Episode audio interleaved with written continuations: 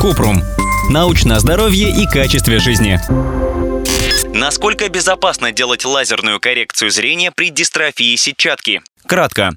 Чтобы операция прошла безопасно, сначала нужно поставить точный диагноз. Поэтому перед лазерной коррекцией лучше проконсультироваться с офтальмологом. Он проведет осмотр, оценит состояние сетчатки глаза и определит возможные противопоказания. При дистрофии или истончении сетчатки есть угроза ее отслоения. Иногда до лазерной коррекции зрения офтальмологи предлагают укрепить сетчатку с помощью лазерной коагуляции сосудов. Эту операцию также проводят для лечения старческой дегенерации макулы, центрального участка сетчатки.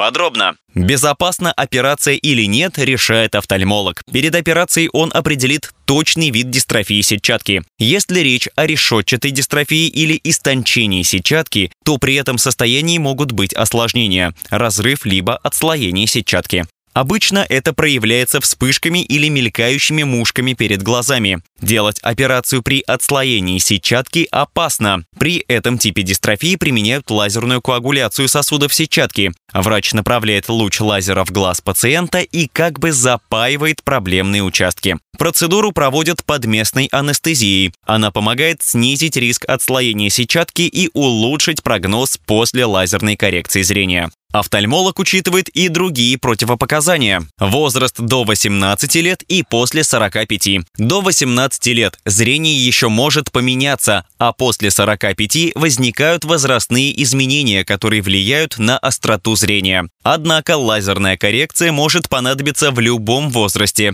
Это решит офтальмолог. Если за последний год человеку приходилось несколько раз менять очки или просить новый рецепт на линзы, Скорее всего, операцию придется отложить. Зрение должно быть стабильным не менее года, а по рекомендации Американского совета по рефракционной хирургии лучше два. Беременность. Но если сделать операцию до беременности, то рожать можно без риска для здоровья глаз.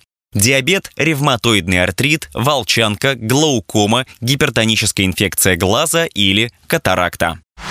Ссылки на источники в описании подкаста. Подписывайтесь на подкаст Купрум, ставьте звездочки, оставляйте комментарии и заглядывайте на наш сайт kuprum.media. Еще больше проверенной медицины в нашем подкасте без шапки. Врачи и ученые, которым мы доверяем, отвечают на самые каверзные вопросы о здоровье. До встречи!